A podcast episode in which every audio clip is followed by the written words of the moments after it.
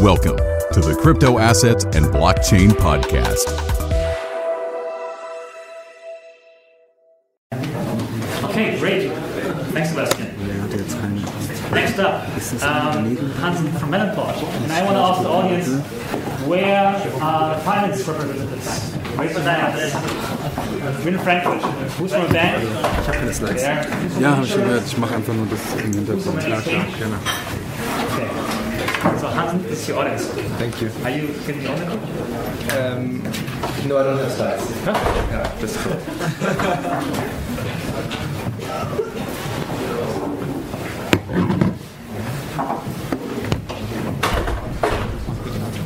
Yeah. One last thing.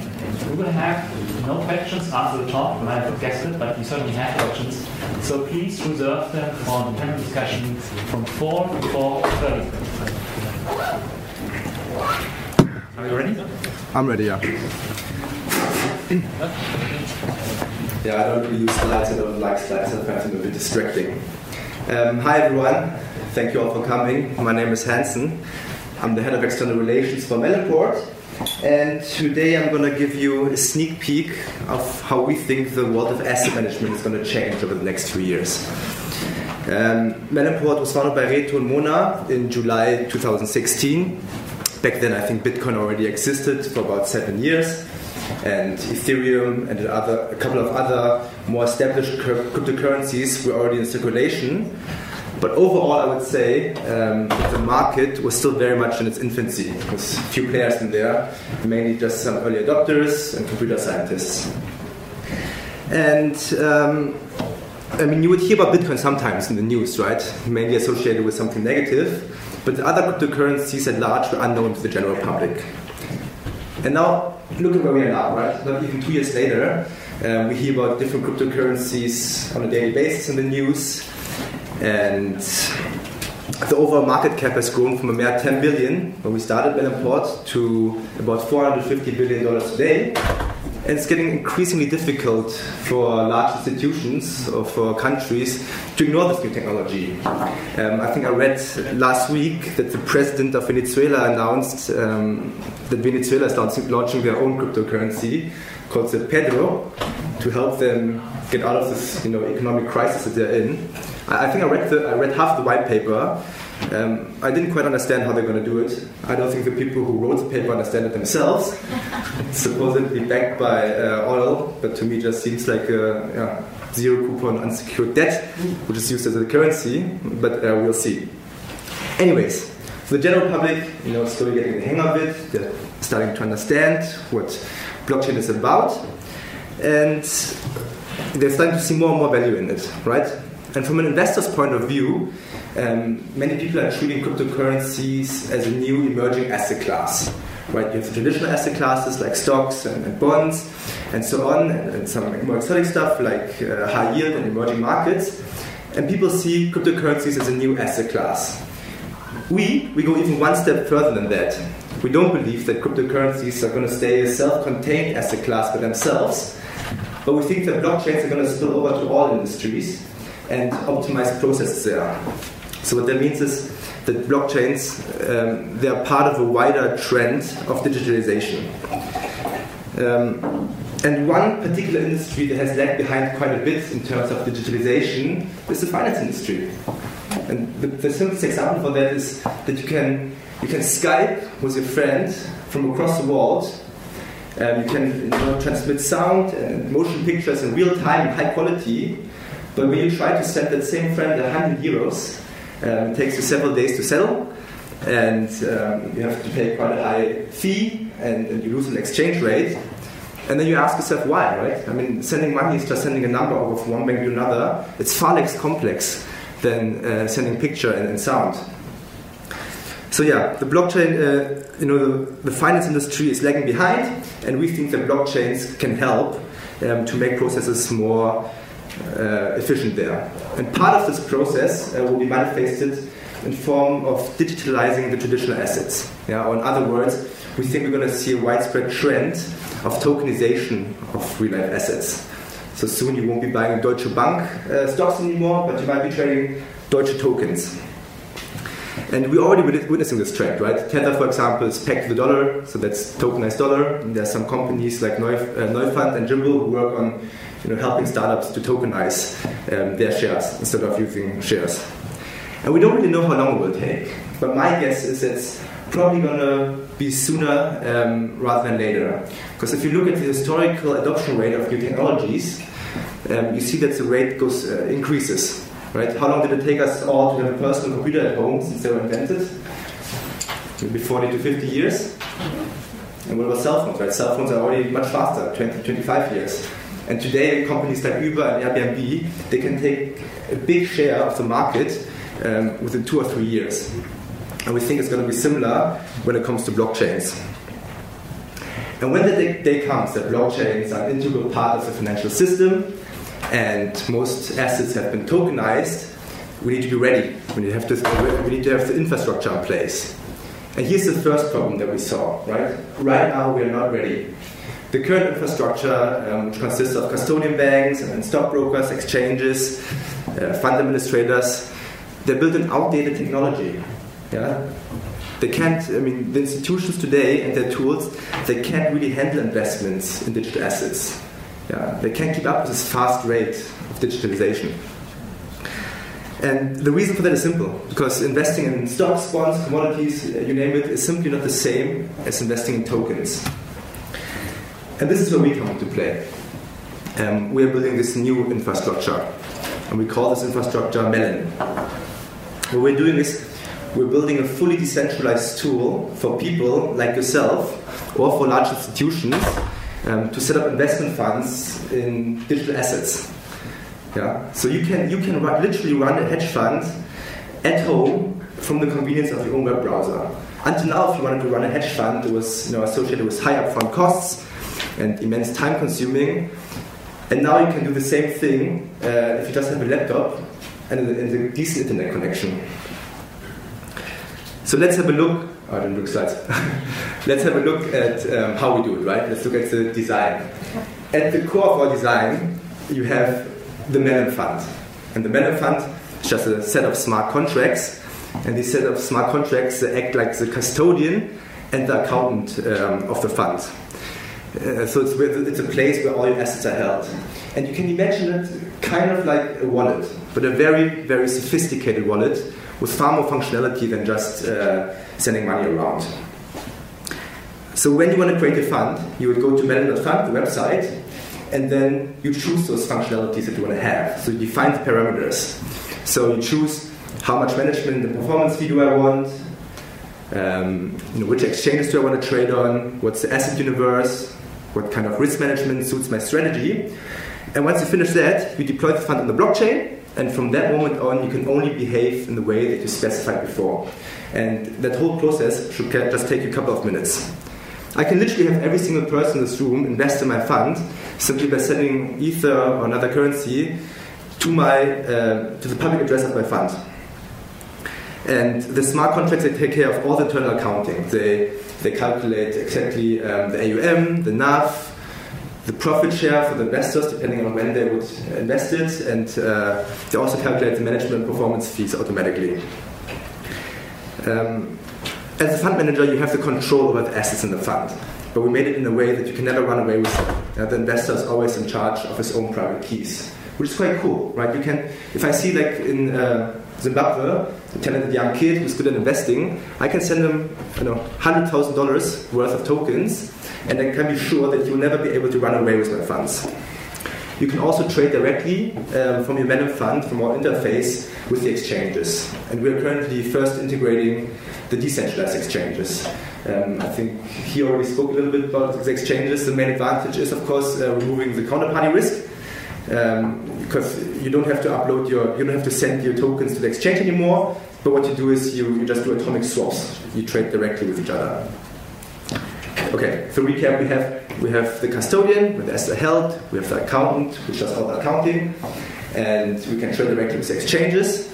What's still missing for a fully functioning uh, fund administrator uh, are two main components, KYC/AML and risk management, and we are currently building those two modules. I think the easiest way to understand how the smart contracts work, uh, if, if you look at the risk management module.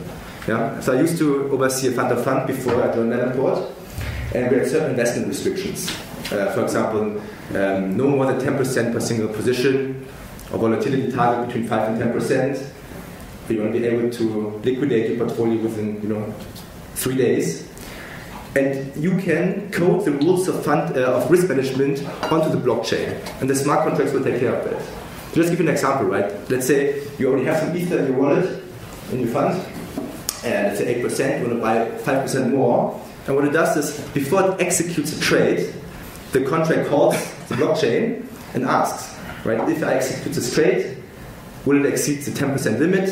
If no, then let the uh, let the trade go through. If yes, reject the trade or fill up to 10%.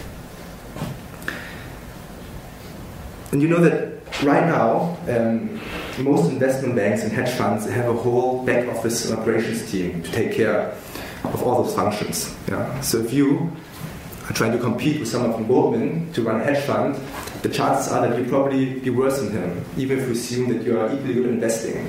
And that's exactly why, right? They have this whole back office team that takes care of all the admin operations, so the Goldman guy can just focus on investing. But when you have to do it, right, you don't have that even if you have just 100 investors, you will spend almost all your time just doing admin work, you know, calculating exactly the profit shares, to take care of redemptions and new investors, we have some money around. You don't even have time to read anymore, or find investment ideas, or yeah, build models. And we are providing you exactly with that um, back office and support team that Goldman has. Just the difference is that Goldman's team consists of people, and our uh, support team doesn't have people. Yeah? No management, no employees, no buildings. It's just an autonomous fund administrator. And there are many benefits, in my opinion, of using a blockchain-based system um, opposed to the current system. And the two main benefits are one, transparency, and two, inclusion. Yeah, uh, start with transparency. There's an inherent lack of transparency in the financial industry. Uh, we don't really know where our money flows, right? Um, how is it possible that almost everyone in the world missed something as big as a global financial crisis? Yeah, it's because it's not transparent. And blockchain is the opposite. Blockchains are in- inherently transparent, which is good for the general public because um, now they can suddenly can see where your money flows to. There won't be any more hidden fees when you subscribe to funds because you, know, you can see exactly where the money goes to. And um, the second point is inclusion. Asset management used to be exclusive to a select few. Um, I worked in a uh, Swiss multifamily office before I joined Melonport, and we would only offer our investment solutions to ultra high net worth individuals. So anyone I think below five, uh, five million would just reject. Same for hedge funds, right? Many of them don't even accept your money if it's less than 100k. Um, and it makes sense. I mean, part of the reason why they don't accept it is because every new client they on board is associated with lots of, you know, uh, more workload. And I don't want to put that workload on my shoulders for just a 3k investment. So it's understandable. And we are changing that. So we're bringing down the barriers uh, to entry so much for both investor and investment uh, manager that now you know you can be part of the uh, financial systems. Yeah, like I said, with just a laptop or with internet connection. Actually, our developers are right now working on a mobile version. So uh, when they're ready, you'll have access to the global financial markets uh, through your cell phone, which is quite cool. Yeah, it's very inclusive. And uh, to give you an update on where we are right now, we just finished our first competition on the Kovan Test Network. We did it on the test network to you know, test the logic of our contracts, uh, to play money in case something goes wrong. As we speak right now, our developers are launching the first decentralized tokenized fund on the Ethereum blockchain. Um, there will be in the form of a bug bounty, like you mentioned. Uh, we're going to put, I think, 500 balance in there. If you can take them, uh, they're yours. We're even going to have a ceremony for you. And if everything goes well there and we fix the bugs, we're going to deploy the version on the Ethereum mainnet so you can set up your own funds. But there's one problem with the Ethereum uh, mainnet, which is that you can only trade ERC20 tokens, right? We are completely on chain, nothing we do is off chain. And that's a bit restrictive because, um, yeah, just, yes, I mean, most tokens are ERC20 tokens, but you can't even buy Bitcoin or Litecoin. So that's why, in parallel to deploying the live version on the Ethereum mainnet, we're building our own blockchain, the Manage chain, a custom asset management chain. and don't get me wrong, I would love Ethereum, but uh, it's a general purpose blockchain. And many of the functions that they have we don't need. That's why we're building our own ones. And then we don't have to share all the traffic with Ethereum. So it'll be much faster, we'll reduce the gas costs, so it's great. And then the last stage of what we do is we're going to integrate the Melon chain to Polkadot. Polkadot is uh, a project by Web3 and Parity team. And what they do is they, they allow, Polkadot allows blockchains, independent blockchains, uh, to exchange information between each other. So once Melon chain is integrated and other blockchains integrated to Polkadot, um, you can communicate with all blockchains. You can trade anything that's tokenized. So that's the end vision. Um, I think I'm running out of time slowly. So I want to focus my last minutes, um, I think, really important. When we started Melonport, um, the market was still relatively small and was easy to have an overview over everything, right? Uh, you know, there was one or two new projects every month, and if you had, you could read the white paper, and if you had questions, you could go to the Gitter and chat with the team directly. And now it's different. Yeah, now we see a new ICO every other day, and they all use the same buzzwords. They all say uh, remove, remove trust or no trust needed, and remove the third party and decentralization. And I feel like some projects just throw in random buzzwords to make it sound more attractive. And we also use AI and machine learning, and I don't even know if it's any point of doing that. So what I'm trying to say is, is it's very, very difficult to remember anything about any company nowadays um, because there's just so much out there. So if I do have one thing I can choose for you to remember about us, it's um, our values and why we do what we do. We're trying to build an alternative to the current financial system. Yeah, we're not gonna you know, tell you you should use Melon because uh, it's, it's, more secure and it's more efficient, it's cheaper, which it is. We're just to give you an alternative, right? So you don't have to keep your money with the bank anymore if you don't want to. Right now, you don't have the, another option. If you have uh, 5,000 euros, you can keep them in your house, that's cool. But if you have several million worth of assets, you have to keep them with a bank. Otherwise, you run the you run the uh, possibility of someone stealing it if you have it in your house. And also, you can't exchange them easily, right? Imagine you have a bunch of Apple stocks underneath your bed. What are you going to do with them? How are you going to get rid of them? And yeah, we are trying to build this alternative for you. Melon, the Melon project is also an open source project. So everything we do is very transparent. You can see all our code on the GitHub. So you really don't need to trust us and what we say we do, you can just read it. And Melon is also intended as a public good, like the internet.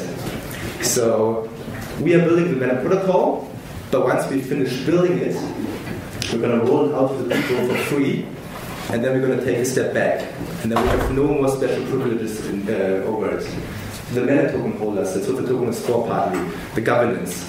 If you have 1,000 tokens, I have 1,000 tokens, and I work for Melonport, once it's done, I don't have more rights than you deciding how it's going to go on. And because we don't own the Melon protocol, we also can't charge any fees. Yeah. This new fund administrator that we're building is completely for free to use for everyone. Um, well, actually, it's not for free. You, if you call a function on the blockchain, you have to pay gas, but that goes to the miners or stakers. Not a single cent goes to us. And because we don't own it, you also don't have to ask us for permission if you want to use it. Um, I get it a lot. You know, I get emails that ask me, "Hey, you know, what, what process do we have to go through to to use the Melon Fund Administrator to set up our our fund?"